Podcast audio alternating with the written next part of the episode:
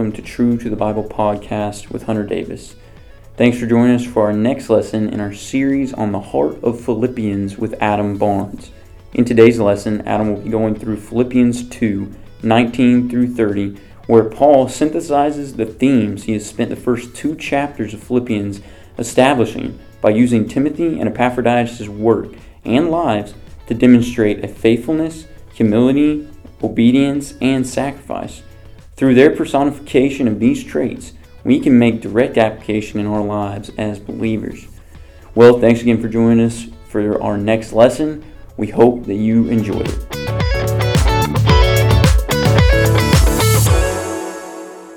it. So I named this case in point because the whole first two chapters has led up to the exaltation of Jesus, the humility and exaltation of Jesus, and now really to the humility and Paul's exaltation of Timothy and Epaphroditus. So he's using them as a case study. He's helping the Philippian people to make application of everything that he's taught by the example that Timothy and Epaphroditus has set. So this is our case study. So you can say, up to you read all this, you can say, case in point, look at Timothy and Epaphroditus. So that's why we've called it that. So what is the point then? It's important for members of the body of Christ to be faithful in ministry.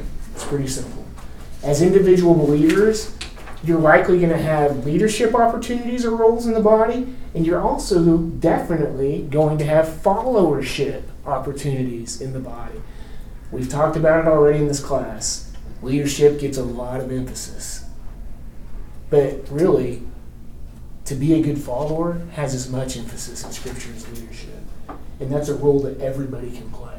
You all have a part to play in the body. You all have a role to follow Christ. Paul is going to say later in chapter 3, observe those, join in following my example. He says, follow me and observe those who walk according to the pattern that you have in us. So in that way, we're following and coming underneath somebody else's way of doing things. So I love to talk about being a good follower because it's not emphasized. Anyway, regardless of your role, faithfulness is the key to unity and to success in the body. The body is most effective when it's unified around a common purpose. In the context, faithfulness is obedience, it's service, and it's sacrifice with a mindset of humility. That's what Paul's talking about in this whole chapter, and really at the end of chapter 1 leading into it. So when people sacrifice for the sake of the body, hold them in high regard. Don't respect and honor a person just because they're rich or because they're powerful, good-looking, athletic, a good speaker, or talented. Respect and honor those who are sacrificing for the sake of the body. That's what Paul's point is. Hold them in high regard. We've talked about this in some of our different frame of mind exercises, but you know who our culture honors and respects. Look at who makes the most money. Look at what our athletes make. Look at what actors and actresses make. Those are the people that our culture holds in high regard, and they do it for none of the right reasons. It's because of their talents. It's because some people are famous for no good reason. They just are. And we hold those people in high regard, and that is a tremendous detriment to our society.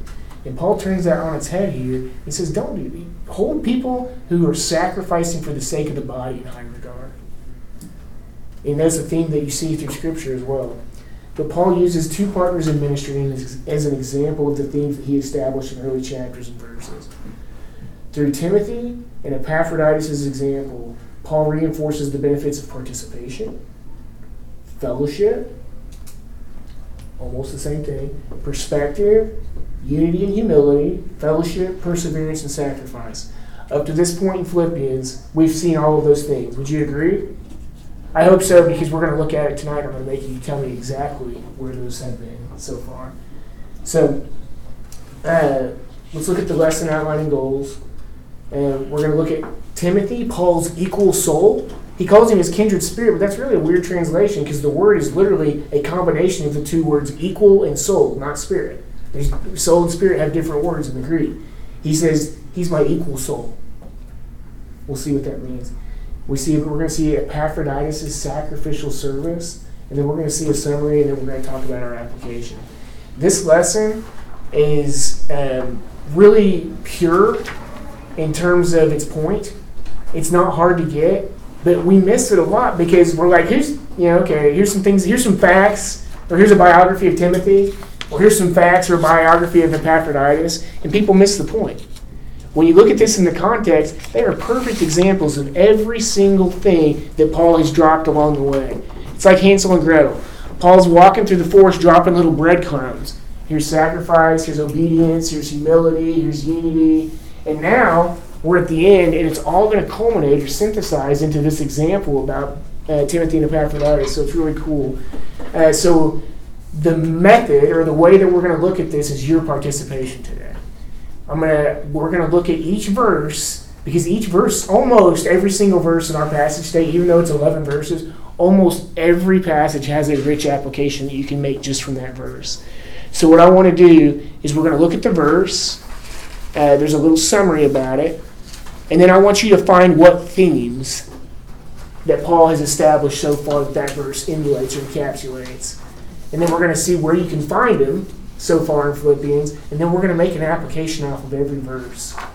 In Deuteronomy, a famous verse that Jesus quoted, that a lot of people quoted, you guys have heard it say, but Jesus said, man doesn't live by bread alone, but by what? Every word that comes out of his mouth. That's quoting God. We feast and are nourished. We're feast on and nourished by the word of God.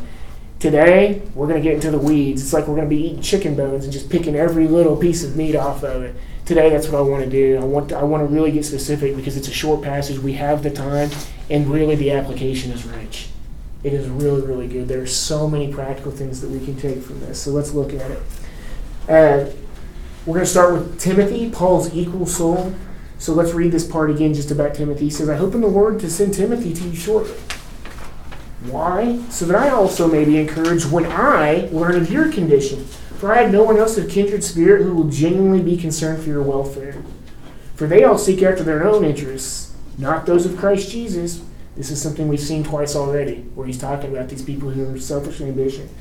But you know of his proven worth, that he served with me in the furtherance of the gospel like a child serving his father. Therefore, I hope to send him immediately as soon as I see how things go with me, and I trust in the Lord that I myself also will be coming shortly. So let's just do a quick, I didn't do a frame of mind exercise so that we could do this right now. Of the themes that Paul established in the first two chapters of this lesson, or of this letter, not this lesson, which do you see in this passage about Timothy? Participation. Yeah, I think so. This is going to be, by the way, this one's going to be participations in every single one of these. What's the other word we talked about for participation? Fellowship. Yeah. Dave, did you say that? Yeah. Fellowship, that's right. Participation and fellowship, this is the Greek word koinonia. It has the idea of collaborating or being into something with one another, doing something with one another, or participating. What else do you see in this passage? Obedience. Mm-hmm. Who's obedience? Timothy. Yeah. Did you guys know that I completely whiffed on this? If you go back to lesson 1, when I established the themes, obedience isn't in there, but it 100% should have been. Obedience is 100% a theme that I overlooked. What else? Don't merely look out for your own personal interests. So selflessness was a theme. Good. I was hoping that somebody would get that one. Oops. I don't know if it's 1S or 2. All right, selflessness. Any other themes that you see? Service. Yeah, sacrificial service.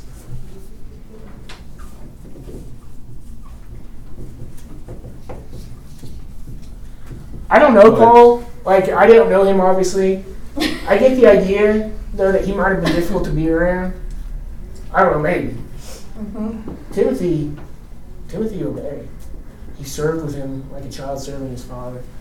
And he was, like in that same note, he was in unity at least with Paul, like a child with their father. He was going in the same direction. Yes. And in order to have unity, you have to have what? Humility. Say it again? Or humility. Yeah, it's humility. Humility is the key to unity. You can't have this without this. And I am saying that absolutely. humility. Okay, that's a pretty good start. There may be more. If there are, say it when you see it. But I'm going to keep these up on the board because as we go verse by verse, we're going to see if you can find these other places in Philippians. Okay. So for this passage, I want you to see that Paul is showing us his point and how it's to be applied. So let's see it work together as we've talked about. So first of all, think about this. Verse 19, the first one here, it says, "But I hope in the Lord Jesus to send Timothy to you shortly, so that I also may be encouraged when I learn of your condition." There's three different parties here. Who are they? Paul, Timothy, and the Philippians. Yes. Paul, Timothy, and the Philippians. So right away, others has to be in view. Others has to be in our mind because there's three different entities here. So we know from lesson one, let's just do a quick overview of Timothy. We know from lesson one that Timothy was Paul's faithful companion and he was Paul's faithful mentee. In 2 Timothy 2:2, he tells Timothy, "Take the things you've received from me in the presence of many witnesses and entrust them to faithful men who will be able to teach others also." He says, "Take the things I've taught you, I've poured into you. Now you take those things and pour into others." And then, of course, 2 Timothy is Paul's swan song. As he's about to die and he knows he's about to be sacrificed, he gives Timothy the most emotional, heartfelt, important information that he can give him in the book of 2 Timothy. He's a son of Eunice and a grandson of Lois. We learn that. We see in Acts 16 that he's from Lystra and Derbe. He had a good reputation. Luke mentions his reputation in Acts, and then Paul's going to talk about his reputation here in our passage today as well. He was Paul's trusted messenger, co-author, and right-hand man. This was his guy. This is who I think he trusted him the most. He was the addressee of two Pauline letters, as we've talked about, including his farewell letter. And then Paul says that he was his equal soul, his kindred spirit, just like him. He said that they were equal in soul, which has the idea of unity, has the idea of humility, because you can't have unity without humility, that they were like-minded, they had the same goals, they were on the same mission, they were together. So verse 19 statement, I put in here that Paul sends Timothy so that he may be encouraged when he gets their report back. Yeah, is that a pretty good synopsis or summary of this verse? That I hope in the Lord Jesus to send Timothy to you shortly so that I also may be encouraged when I learn of your condition. Did I leave your things in there? Yeah. Oh, I was supposed to leave that blank. There goes that idea. There, damn it. All right, so we can still talk about it. You guys have already said, so how is participation fellowship in this verse?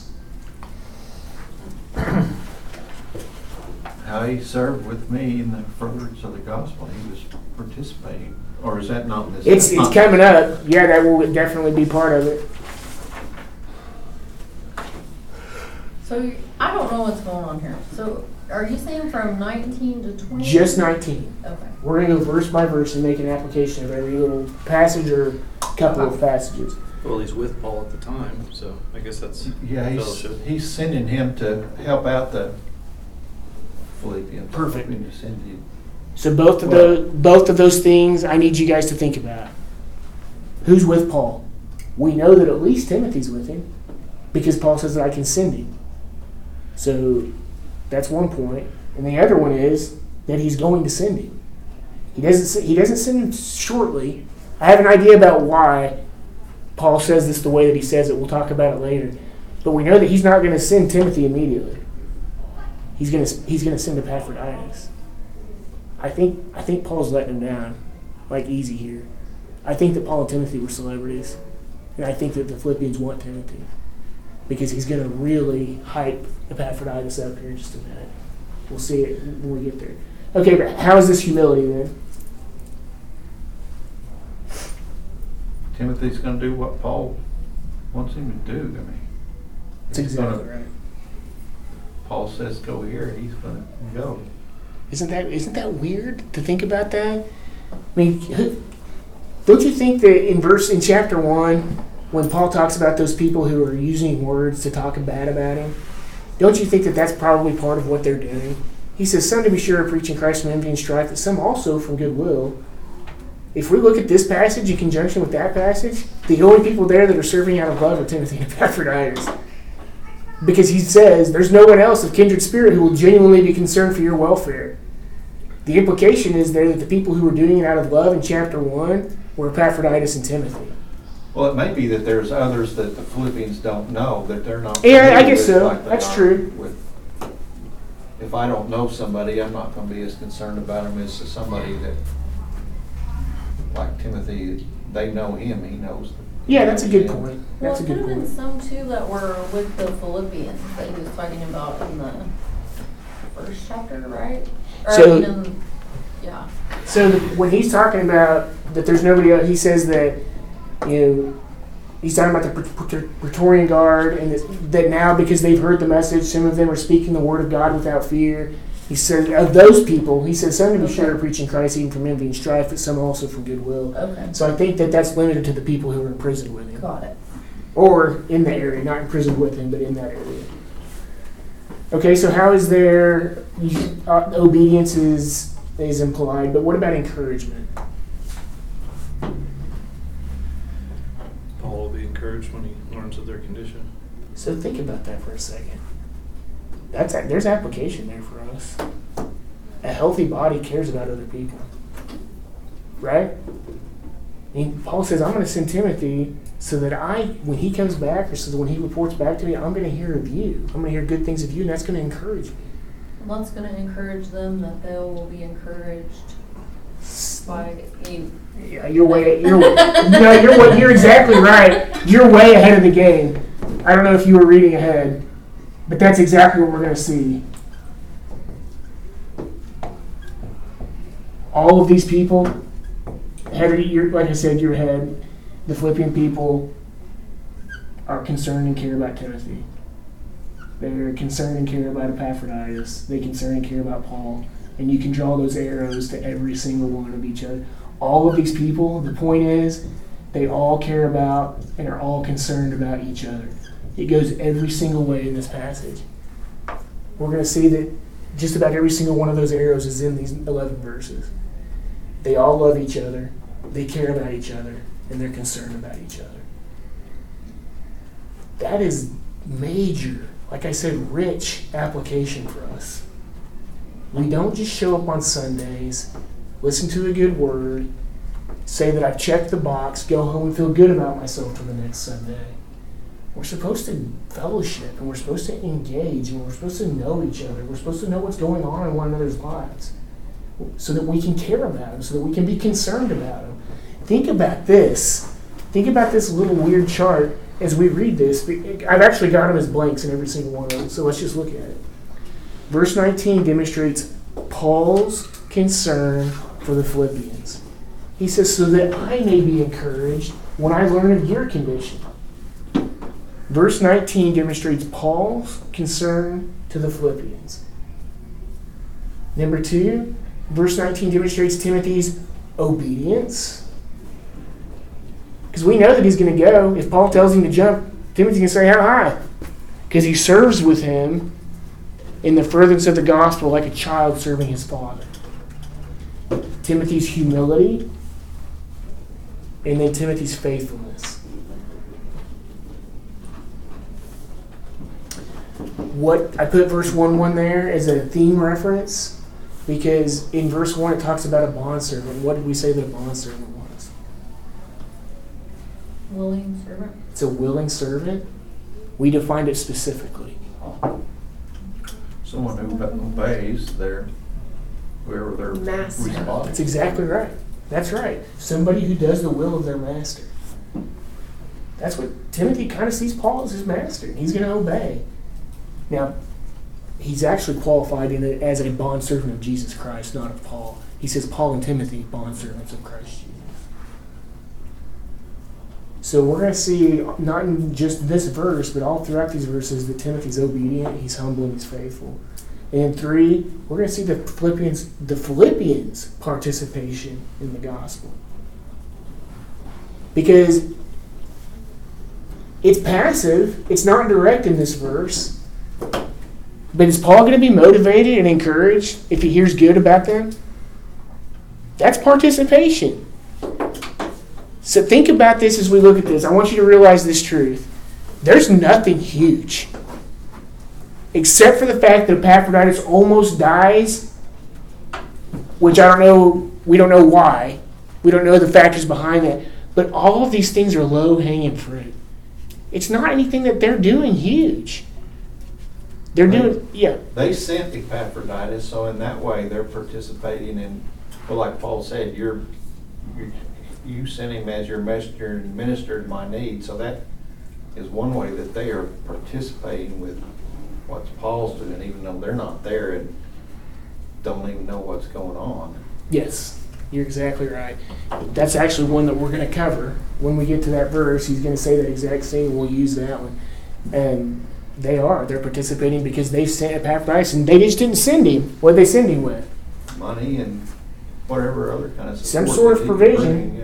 Yeah, they're participating heavily. But even in being sent, even if you look at it from Epaphroditus' standpoint, even something as simple as carrying a letter, think about the implications that has had on history and humanity. The fact that we're standing here 2,021 years later, or maybe not, 2,000 years later, talking about something because he took a letter. That's a big deal. Something as simple as being faithful to do something that small can have an impact that affects history. I don't mean to overblow it, but it's true. It's true. So what's the application for this verse? Care for others in the body. Check on them. Isn't that what Paul's doing? I want to hear that I want to hear how you're doing so that I can be encouraged. Be concerned about them. From Timothy's standpoint, we can be obedient to God and those in authority, humble in word and action, and faithful towards the mission. That's what's happening in this verse. They're all united around one mission and one purpose. Just like he said in chapter 2, be like-minded. He says, stand firm, be in one spirit, with one mind, striving together for the faith of the gospel. That's exactly what they're doing. Okay, verse 20 and 21, we put these together. And he says why. He says why he wanted to send Timothy back. Because I have no one else of kindred spirit or equal soul who will genuinely be concerned for your welfare. Why is the word genuinely important here? Well, I think they would notice if they're not really truly concerned, but they're just going through the motions. Yeah, they would. The other part is, has Paul dealt with people with bad motives or wrong or false motives? People who are in pretense already? He has. He's like, I've got these guys that'll probably do it. These guys that are preaching Christ out of envy and strife, the things that people who are doing stuff out of selfish ambition. But he says, what then? Only that in every way, whether in pretense or in truth, talking about the way that these guys are doing things, about their motives. So he's saying, yeah, I don't have anybody who's genuinely going to be concerned for your welfare. Why? For they all seek after their own interests, selfish ambition, empty conceit. They're just doing things for their glory, not for Christ. They don't care about the mission. They only care that they're exalted.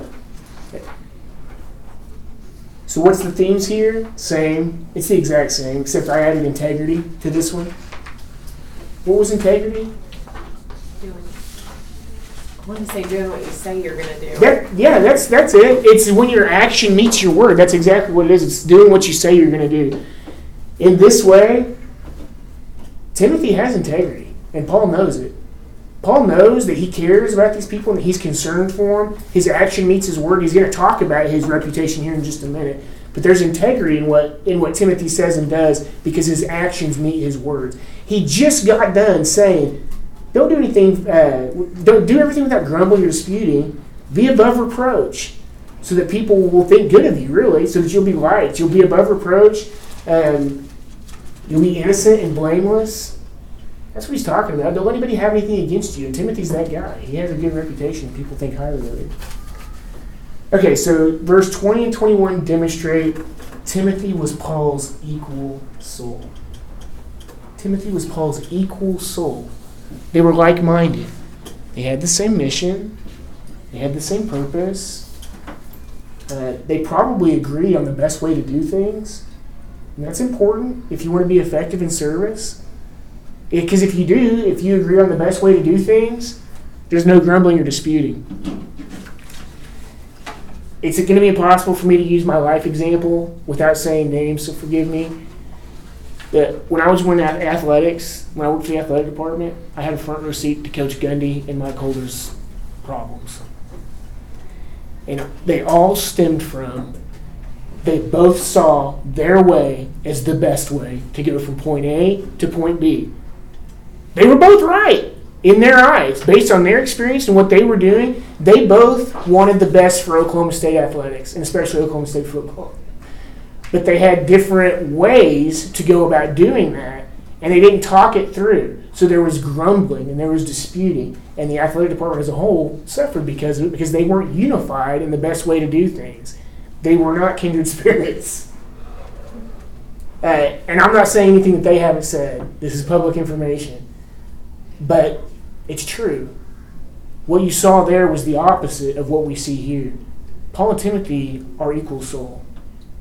They see the best way of doing things, and they're both faithful to do it. And so Paul feels comfortable saying, I don't have anybody else to send you that's going to care for you like I would care for you, because he's my like soul. He's going to love you the way I loved you, and he's going to do things the way I would do them. So I'm sending him to you, eventually. Timothy, in verse 20 and 21 also demonstrate Timothy's concern for the Philippian people. Timothy's concern. Because he says he's genuinely going to be concerned for you. I have no one else of kindred spirit who's genuinely going to be concerned for your welfare. And so that's why I put on number 3. Do you guys remember the lesson? It was called Sincere Service. Paul and Timothy have a sincere concern for the Philippians' well-being. Not a fake one. They're not checking a box. They're not just reaching out to somebody because they feel like they should. They do it because they genuinely, they care. They care about these people's well-being, and they want them to know that they care.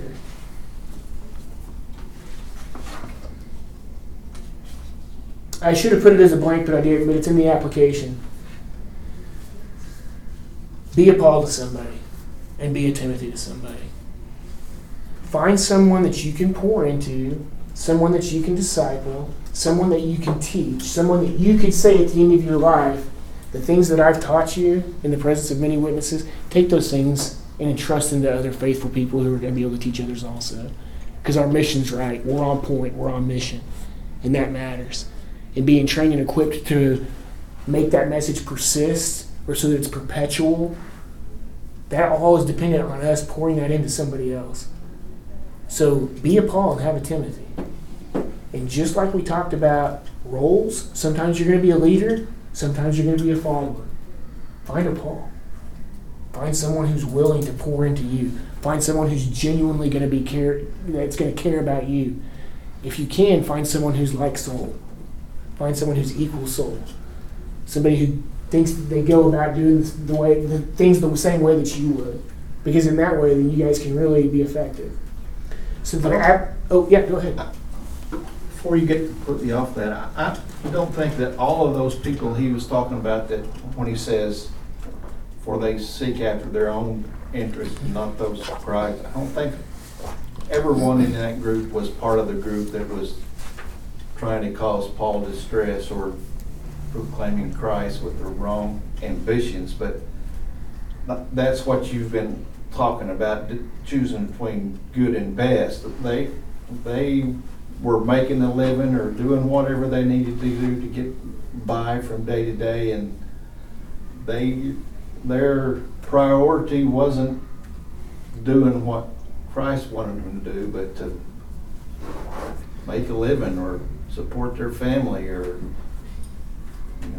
there's not that they were doing wrong, but their priorities weren't the kind of priorities that Timothy and Paul had, and their focus wasn't that same kind of a focus. Yeah, so what you're saying is that you think that when he says, I don't have anyone else of kindred or of spirit who will genuinely be concerned for your welfare, what you're saying is there's people who are doing good, but they're just not going to be focused on other people right now. Well, no, I think it's the part where he says they're seeking after their own interests and not Christ. That whether their Philippians have anything to do with it or not, I think there's I see what you're saying. People in Rome who they're not focused on being disciple and making disciples, they're focused on self-interest. Yeah, I think day-to-day stuff. They're not necessarily doing bad, but they're not focused on furthering the cause of Christ, like what Paul is talking about. I think that's true, and I think that the application for that is for us in the same way. Because that's exactly right. What we're talking about, this is a Christian life book. Yeah. Like this is I was guilty. I was one of those people you're talking about, and sometimes I was even the bad type, to where I was doing stuff for the wrong motives. But most of the time I wasn't. I wasn't doing anything for any good motives at all. I was just floating along. I was just floating through life, taking care of business, checking boxes. Yeah, and so I think there's elements of truth in that. I think that what you're saying is true. Yeah. And really, what is the motivation then for us? When you think about, or not maybe not the motivation, what's the application for us? That's something you really got to identify, is where are you? Because there is this guy, he's a believer. Does he have eternal life? Yes. Yeah. Does he have God's righteousness? Yes. Yeah, there's nothing. This guy is, can this guy look like an unbeliever? Yeah. Yeah, he can. Which we see, even seen in this book, if there's people doing it with the wrong motives, or even if they're doing nothing. Even if they're just checking the box. Then there is what we're going to see he calls, by the way, what is the title? What could this guy be called? If you're a believer, are you a son of God or a child of God? Mm-hmm. Is every believer a child? Mm-hmm. Yeah, John 1:12. But as many as received him, to those who believed in his name, he gave the right to become children of God. So this is a child of God, okay? Then we're going to go to this next step, to where really we're going to use the word disciple, because this implies something. What does the word disciple mean? Does anybody know? Follower. Yeah, it's a follower.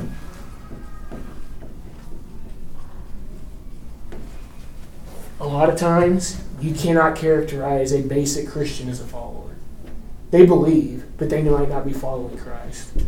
And Jesus says, if anyone wants to be my disciple, he must deny himself, take up his cross, and follow me. So there's a lot of people who aren't doing that. They believe. Doesn't mean they're not true believers. Doesn't mean they haven't put their faith in Christ, but they're just not doing it. I think to your point. And then even of these people, there's leaders, which I don't want to get into, because I think that there's some leaders who are actually excellent followers. It really gets down to what you mean by how do you define a leader, but it's a different topic for a different time. Okay, so we put on a mindset of humility, and we unify around the mission of proclaiming the gospel. Does that make sense? We put on a mindset of humility and unify around the mission of proclaiming the gospel. Application. Contribute. Contribute in the body by being a Paul to someone and being a Timothy to someone. It's okay to be both a leader and a follower and to be doing it right. It is. All right, verse 22. He says, but you know of his proven worth. Timothy was a man of reputation. Paul says that he served with me in the furtherance of the gospel like a child serving his father. If you were to ask somebody, what does it look like what's the word you would use when a child is doing what his father tells him to? What's the word we would say? Obedience. It's obedience. That is a theme. I can't believe I missed it. He says, but you know of his proven worth that he served with me in the furtherance of the gospel like a child serving his father. This is participation in fellowship. There's humility and unity. There's obedience, and there's integrity in this one as well. Verse 22 demonstrates that Timothy had a good reputation because he applied his faith. He applied his faith. Not everybody puts it into action. Have we seen a pretty important verse in this book about living it and working it out? He says, work out your own salvation, or work out your salvation with fear and trembling. That's obedience, remember? Just as you've always obeyed, work out your salvation. Timothy did that, and he had a good reputation because of it. He had a good reputation because he applied his faith. Timothy was obedient. Timothy was obedient.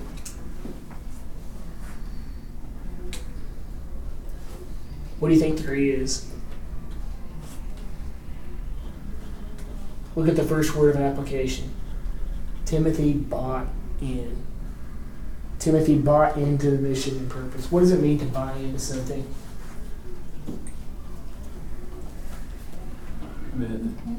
Commit? I think so. In order to commit to something, let me ask you this. When you're thinking about buying into an idea, we're talking in Thursday mornings a lot about John 1 and how he's really presenting a concept. People can choose to buy into that concept or they can choose to not buy into it. We just quoted the verse in John 1:12, but he said, as many as received him, to those who believe in his name, he gave life to become children of God. Right before that, it's the opposite. The reason that verse starts with the but is because he says Jesus came to his own, and his own received him not. They didn't buy in. But as many as received him, to those who believe in his name, he gave the right to become children of God. The emphasis here is buy in, and Timothy did it. What Paul was laying down, Timothy was picking up. He's like, yeah, okay, I see what you're saying. I've listened to him talk about and prove many times that Jesus was the Messiah. When Paul goes back to Isaiah, I see it. When Paul goes back to Psalms, I get that. He bought into the fact that Jesus Christ was the Messiah. And that because Jesus was the Messiah, we have a part to do. We have a role to play. We have a commission to fill. And Timothy bought into that message. He bought into the mission, and he bought into the purpose.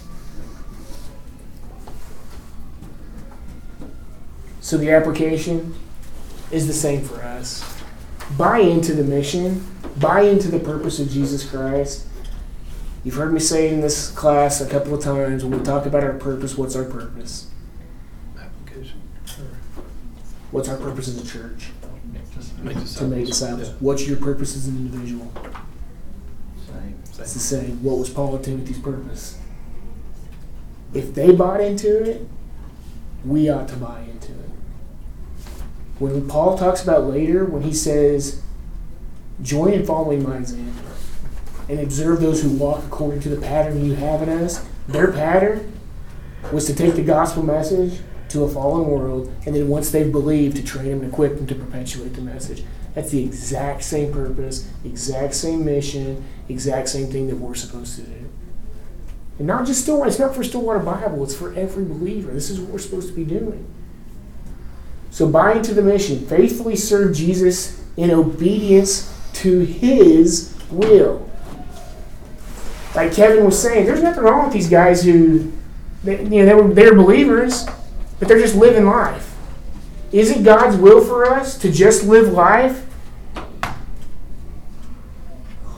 No. He says, for those he foreknew, he predestined to become conformed to the image of his Son. He wants us to become conformed to his image. He wants us to grow. He wants us to mature. He says, grow in the grace and knowledge of our Lord and Savior. This is exactly what we're supposed to be doing. And it's kind of a chicken and an egg thing. You've got to buy in, and you've got to put it into action. And when you do, it doesn't matter which one you do first, just do it. I know people that have been successful because they started doing it and then they bought in. And I've known people who were doing it effectively because they bought in, and that manifested itself in their actions. Okay, so buy into the mission, faithfully serve, and then be a person whose actions support their words. Be a person of integrity, like Timothy. You know of his proven worth, that he served with me in the furtherance of the gospel like a child serving his father. How cool would that be? What would the book of insert your name here say? What would the book of Dave say? What would the book of Spencer say in the Bible? Would somebody say, man, he served with me in the furtherance of the gospel like a child serving his father? Would he say, man, he bought in. He faithfully served. He did what he was supposed to do. And I think in those days, especially, a child serving his father would probably learning the business. He wasn't just being a gopher. You say, go here and do this. He goes and does it. But he's learning the business so that he can do the business.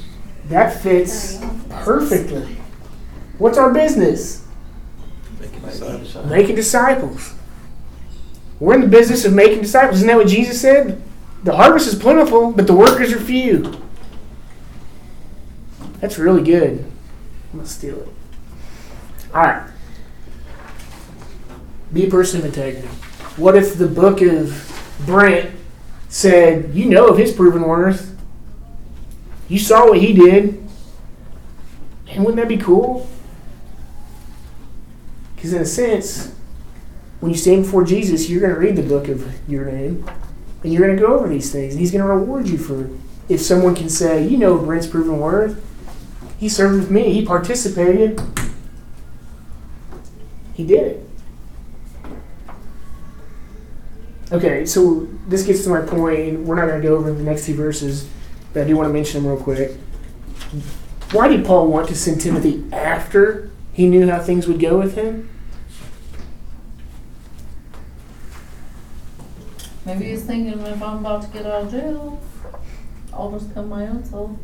I think or that's. I think about to get killed. No, or either or. Timothy will have to come tell y'all the news. Yeah, I think it's either or, but I do think that that's very plausible. I thought about that too. Why else do you think? He'll have a more full message to deliver to him about Paul's own condition if he. I think so. Waits until that takes place. That's what I think too. Did he already send Epaphroditus at this point? So no, Epaphroditus it came to him from Philippi. No, but I mean, it says, but I thought it necessary to send to you Epaphroditus. So it depends on what you mean by at this point. Like at this point, we're assuming Paul's writing the letter. Oh, yeah. So Paul's writing the letter, and he's writing knowing that Epaphroditus is going to take this letter back to them. So get your shoes on, I'm almost done. Yeah, I think so. I think it took Paul a long time to write this because of how well it was written, but I think so. I think that's exactly what it was. All right, so let's look at Epaphroditus. It says, I thought it necessary to send you Epaphroditus. You're not getting Timothy. Maybe after I see how things go with me, you'll get Timothy. But I thought it necessary to send you Epaphroditus. My brother, listen to this and think about how Paul hypes him up. He is juicing his resume. He says, I thought it necessary to send you Epaphroditus, my brother, a fellow worker, a fellow soldier, who is also your messenger, a minister to my need. Why? Because he was longing for you all and was distressed because you had heard that he was sick. For indeed he was sick to the point of death, but God had mercy on him, and not on him, but also on me, so that I would not have sorrow upon sorrow. Summary statement. Therefore, I have sent him all the more eagerly, so that when you see him again, you may rejoice, and I won't be as worried or concerned about you. Receive him then in the Lord with all joy. He's telling them how to handle Epaphroditus. Receive him then in the Lord with all joy, and hold men like him in high regard. Why? Because he came close to death for the work of Christ, risking his life to complete what was deficient in your service to me. So Paul uses elements of his present situation, like you were saying, Dave. As he's writing this letter, he's using elements of his present situation to exemplify his point. He says we're to have this mindset of Jesus' humility up at the beginning of chapter 2, and obediently serve and sacrifice. And I've got these two guys right here who are doing it. Well, and I think, who you're going to send to carry something to Paul, you might send the one who's the most expendable, the one that you can most get along without. Isn't that interesting? They might not have held Epaphroditus in that high of a regard. Yeah. They trusted him with the money, but we can afford to get along without him. I've thought the same thing. I actually read that in a commentary. I think there's something to that. That may be why he's juicing him up. Either way, he's more than just a letter carrier. Yes, that's exactly right. Are you saying you think he's exaggerating? I don't think he's exaggerated. I think I was just having the same thought. To tell them to hold him in high regard, is that because he needed to tell them that because naturally they weren't? He wasn't the type of... I mean, I don't know. But the same thought came to my mind. I assume not. I think it's plausible, but here's my evidence for why I don't think that's the case. I think that Paul, obviously inspired by the Holy Spirit, what has he already talked about? In humility, there's exaltation. These guys are humble. And whether or not the Philippian people see it, Paul's going to exalt them. And this is an example to us. Because he exalts Timothy too. But these guys are humble. And we've already seen Christ's example of cross before the crown. And now everybody for all eternity who reads the book of Philippians is going to read about Epaphroditus' deeds. Because he humbly served, Paul's exalting. I think Paul's demonstrating that point. Now, could it be both? Yeah, it could be both. It could be that they're not exalting him, and so Paul's going to use this opportunity to do that. Well, if he was the humble kind of person that he seems to be, he might not have been somebody they would have looked at in that way. Yeah, for sure. And he's maybe just reminding them that appearances aren't always what they seem. Yeah, it could be. Which is funny you say that word because his name actually means handsome and charming. The name of Epaphroditus, you're like, oh, there's charming, handsome Epaphroditus. I don't know if he was. It's just what his name means. But yeah, it could be. But I think the theological point that Paul's making is that we've seen exaltation and humility, and just because in the context he's wrapping it up for this exact reason, because all of these things that we saw in chapter 1 are now being personified by Paul or by Timothy and Epaphroditus. I think that's the point he's making. But it very well could be, and I know that most scholars probably agree with that. I'm not saying that exclusively either. I'm all on board with the using them as an example of what he's just been talking about of the humility and exaltation. I think that's definitely, if not the most part. Yeah, and I don't think Paul uses the word minister lightly, because he calls himself a minister of the mystery. He's of the church. In Colossians, he calls himself he's a minister of the church, of this church, of this mystery. I've been made a minister. I don't think he takes that lightly, and I think that he calls him, he's a minister to your need, or to my need. So I also read something interesting. I didn't put it in here, and I don't necessarily want to pull on that string to try to develop the thought, but because he was the intercessor, he was the one who took the sacrifice, that he's made to be a priest, kind of a priestly role, in that he was the one who took the sacrifice from the Philippians and was the envoy to bring in the good things to come. So I don't know. It's I don't know. But yeah, I think that there's elements of what you said that are 100% true. It could be very much that the Philippians didn't regard him like they should have, and he's both making the theological point and the practical point to the Philippians. Either way, it's a beautiful picture. Don't you think it's easy to look at Paul and Timothy and say, well, they're saying all these nice things about their relationship, but for crying out loud, these guys' names are in the Bible. Mm-hmm. You know, like they're getting recognized. Like these guys are in the Bible. I'm not in the Bible. Yeah. And also in our day and age, we highly exaggerate everything to the point that we say, oh, I saw this fantastic movie that really probably would enjoy it. Yeah, it's hard to listen to somebody describe something without using the superlative. And when you start talking about regard one another as better than yourself, and don't merely look out for your own personal interest, but also for the interest of others. And I'm thinking, how many examples of that have I seen? Right.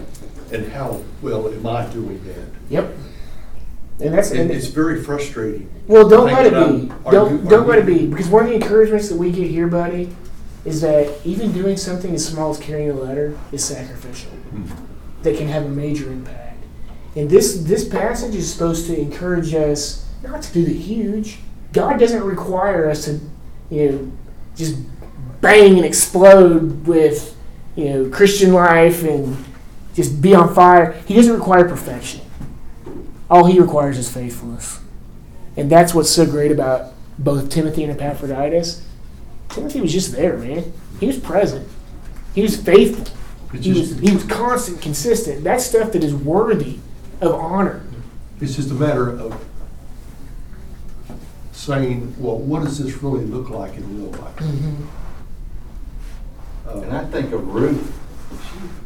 She was just, she didn't do anything outstanding necessarily. She was faithful to her mother-in-law. She was faithful to God. She just, I think if you had asked her if you thought she was doing anything special, she'd have said, not even close. Nope, I just care about my mother-in-law. Well, what about when she went and laid down by that guy's feet in the middle of the night, though?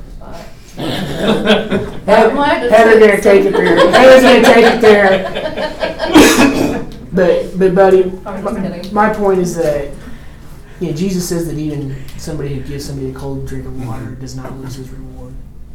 It doesn't take much. God doesn't require, He doesn't even require effectiveness. He'll determine what's effective and what's not. Preach.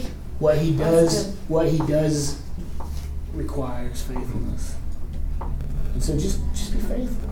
I have time to get into that, but I think that's what people get hung up sometimes with discipleship, including myself.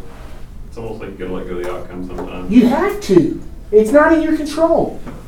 Kevin made that point earlier this study when he said that, really it's God that's going to create the thing, but he does allow us to collaborate in that ministry. And he's going to reward us for it. Brent had a missionary at his house this month, and we got to go speak with him. And JB told me that of all the years that this guy was in this country, he led 5 people to Christ. And how long was he there? He was like 11 years. He was there for 11 years. Some people might say that's a failure. Ask those 5 people in eternity if it was a failure. Because it's not. He does not require us. He just doesn't require production. He requires faithfulness. Do the best to use what you have for his service. And that's what you'll get rewarded for. He doesn't say, well done, good and productive servant. Does he? He doesn't say, well done, good and effective servant. We want to be productive and we want to be effective, but we're rewarded for our faithfulness. He says, well done, good and faithful servant. So Epaphroditus and Timothy, they're perfect examples of this. They're perfect examples. And because of it, Paul says, hold them in high regard. Why do we hold LeBron James in high regard? Why do we hold Cardi B in high regard? Why do we do that? Why is it natural for us to promote and esteem the people who are good speakers, good looking, well-dressed, athletic, good, talented? It's natural for us to promote this. It's not ironic that Saul was the most handsome Jew. It's not ironic that he was the tallest. That's what the people wanted, and God knew it. Yeah, all people. And that's why God, I think that's why Paul was beheaded. Leveled him out with the rest of the Jews. This is what you wanted. I'm giving you what you wanted. You wanted tall, handsome. You want to look at the outward appearance, or you want to look at the inward appearance? Because which one does God look at?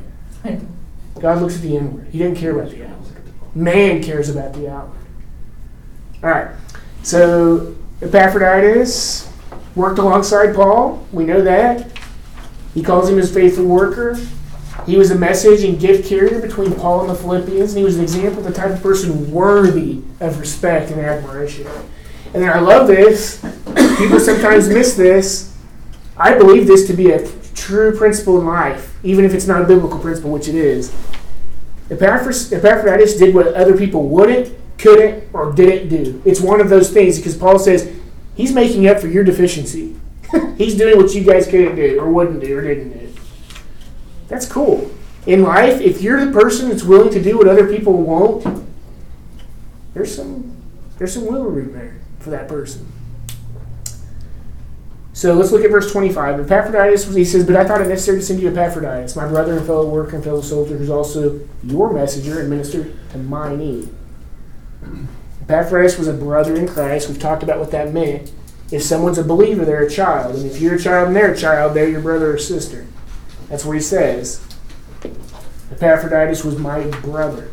He was his fellow worker. He put it into action as a disciple. And he was a fellow soldier. I think that has the idea of engaging in spiritual warfare.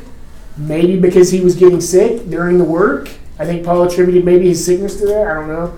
But then he said, who was also your messenger and minister to my need. Verse 25 demonstrates that Epaphroditus had many roles in the body. He had many roles. To some people, God gives one gift that you can use lots of different ways. Helps is that gift. The gift of helps is literally applicable in any way. You can help any ministry with helps. Some people he gives many gifts that they can only use in certain ways. Either way, it could be a leader gift. It could be a follower gift. Just be faithful to use whatever you got. Because Epaphroditus was faithful. That's the next one. Epaphroditus was faithful to live out his faith. Epaphroditus fought for his life. We know that he came close to death for the sake of the gospel. Epaphroditus fought the good fight. From this one verse, I thought it necessary to send Epaphroditus, my brother, fellow worker, and fellow soldier, who's also your messenger and my minister. We can say, be ready and willing to serve in the body. Be ready and be willing. That may include different roles at different times. Sometimes you may be leading. This could be in your home. Every adult parent is a leader in their home. Could be a Sunday school teacher. Could be a teacher. Could be a pastor. Be a good follower, too. This could be anything. Luke. I mean, I always picture him as a follower. He was following around everywhere Paul went. Just writing stuff down, documenting. Yeah. For you guys who don't know, Luke wrote Acts. That's a big book full of history that somebody had to write down, and it was him. All right, verse 26 and 27. Part of the reason Paul sent Epaphroditus is because the Philippians heard that he was in bad shape. They heard that he was sick. But Epaphroditus missed them, and he wanted them to know that he's okay. He says, because he was longing for you, all was distressed, because you had heard that he was sick.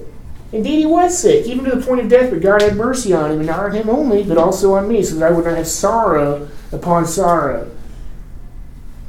Epaphroditus genuinely cares about the Philippians.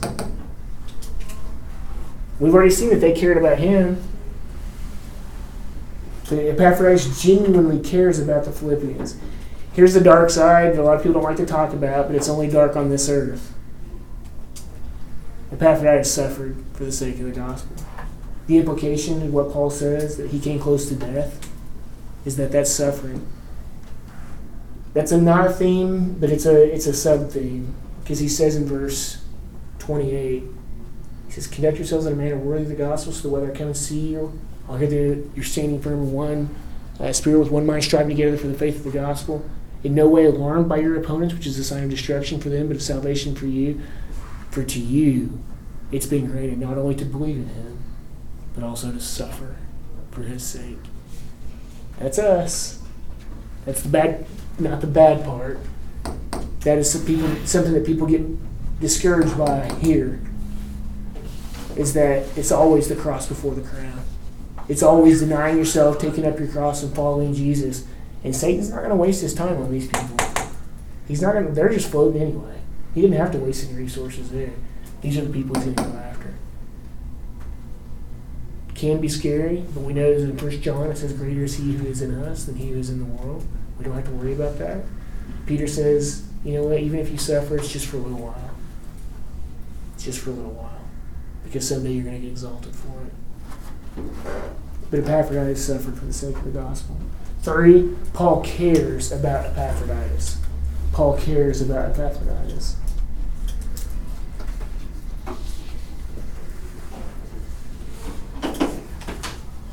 I don't think he's just hyping him up. Buddy, to answer your question earlier, I don't think he's just hyping him up. I don't think he's exaggerating. I think he genuinely cares about it. I think he sees something in this guy and he says, here's a guy doing it right. Yeah. So know what other people are going through in the body. Paul wants, the Philippians know, they had heard. They had heard that Epaphroditus was sick, and now Epaphroditus is worried that they're worried about him. There's a whole bunch of care and concern going on there. You can't know what other people are going through if you don't do life with them. If you're not meeting with one another, if you're not eating with one another, if you're not gathering together, how can you know? How can you know what's going on? And even more than that, how can you feel comfortable sharing? If you're going through some stuff and you need somebody to talk to, how are you going to feel comfortable talking to somebody if you don't know? I've said it before, but that Hebrews passage is so, so rich. Let us consider how to stimulate one another on to love and good deeds, not forsaking the assembling of ourselves, as is the habit of some, but encouraging one another. And all the more as you see the day drawing near. How can you encourage each other if you're not assembling together? How can you know what somebody's going through if you're never coming together with them? We're supposed to participate. We're supposed to fellowship with one another. Paul prays for those Philippians all the time. I guarantee you the Philippians are praying for him and Epaphroditus and Timothy. That's a theme in this book, and it's not ironic that it's there. Where are we? All right, right, 28, 29, and 30. Okay, here we go. Paul knows when the Philippians see Epaphroditus that they're going to rejoice because they care and they're concerned about him, which will relieve his stress about them. He knows they're worried about him. He doesn't want to worry about him anymore. Paul touts Epaphroditus' reputation and deeds so that the Philippians would hold him in high regard, that they would respect him, that they would honor him. He says, therefore, I sent him all the more eagerly, so that when you see him again, you will rejoice, and I might be less concerned about you. Receive him then in the Lord with all joy, and hold men like him in high regard. Because he came close to death for the work of Christ, risking his life to complete what was deficient in your service to me. That's not a condemnation, he's just stating a fact. Well, that first verse might also be evidence that they held him in pretty high regard to begin with, if they're going to rejoice when they see him again. Yeah, I think so. I mean, I think they're waiting for him. I think they're concerned about him. I think they are. I think that he was already one of those guys for them, but it could be. So, verse 28, 29, and 30 demonstrate the Philippians genuinely care about Epaphroditus. That's the point. They're going to rejoice. Paul knows they're worried about him, and he wants that.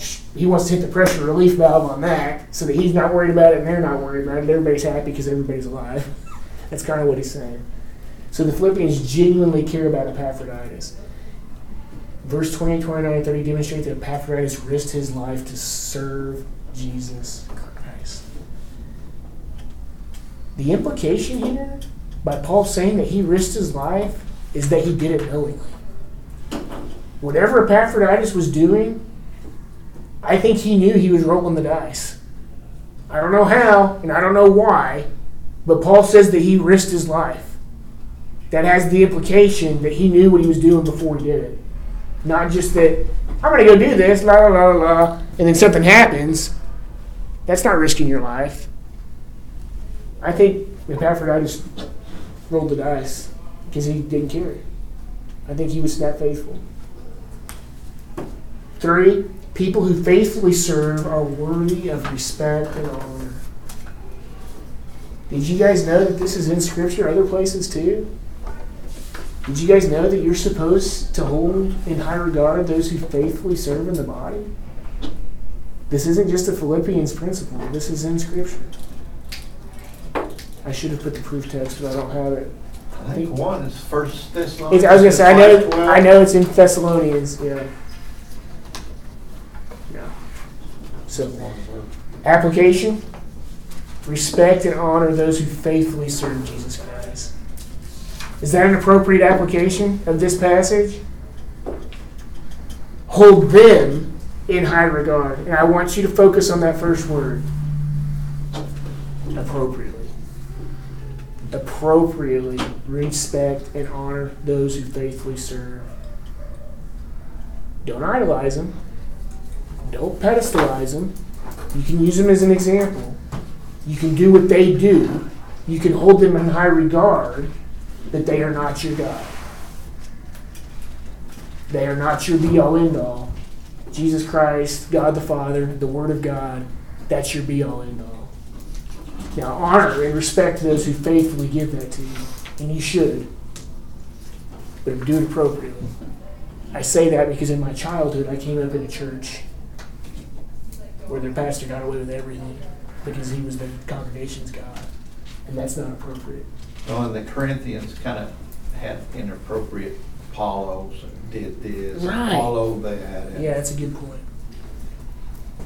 They kind of carried things a little too far. Yeah, they got into fights. They got into grumbling and disputing about their leadership and about who was teaching. Some people said, I'm under the teaching of Apollos. Some people said, I'm under the teaching of Paul. That's not appropriate. Paul says the foundation is Jesus. But if we want to culturalize what we believe, then we need to hold in high regard the people who are doing it right. Those are the people we need to respect. Those are the people we need to esteem. Not athletes, not actors and actresses, not politicians. It's okay to identify with the people who are doing it right. But don't teach your kids about them. Teach your kids about Paul. Teach your kids about Timothy. Teach your kids about Epaphroditus. Those should be the heroes. Hold them in high regard and esteem them because they humbly serve. They sacrificially, as he says, he came close to death for the sake of Christ. That's what we got to do. We got to stop putting all this other garbage in front of them and saying this should be your hero. All right, summary. Timothy and Epaphroditus is faithfully, I don't know what I was going for here, but it's obviously not thought out. Timothy and Epaphroditus faithfully participated in the gospel message. They are examples of humble and obedient people who faithfully sacrificed for the body. Paul, Timothy, Epaphroditus, and the Philippian people all desired to know of one another's condition and were concerned about one another. That's a big deal. We're going to get to a great application. The application here is juicy, but we'll get to it in just a second. Next, Paul, Timothy, and Epaphroditus all served and suffered for the sake of the gospel. They all served and they all suffered. There's application there. Because they served, they are worthy of our respect and our honor, and someday they'll be exalted for it. Cool little 11 passages about this embodiment or this personification of humility, sacrifice, obedience, humility, all of those things. So let's look at these applications. Care for others in the body. Check on them. Pray for them. Be genuinely concerned for their welfare. Because I'll tell you, it's pretty cool when people pray for you, when they care for you, and when they're genuinely concerned for your welfare. There's power in that, by the way. Be obedient to God and those in authority, humble in word and action, and faithful towards the mission. Buy in. Buy into the purpose. Engage. Become a disciple. Sacrifice your time, effort, will, energy, and emotion for God's will, not for your will, and you'll be exalted someday. Put on a mindset of humility and unify around the mission of proclaiming the gospel. It has the idea of what we just talked about, but that is something in this passage. Contribute in the body by being a Paul to someone and by being a Timothy to someone.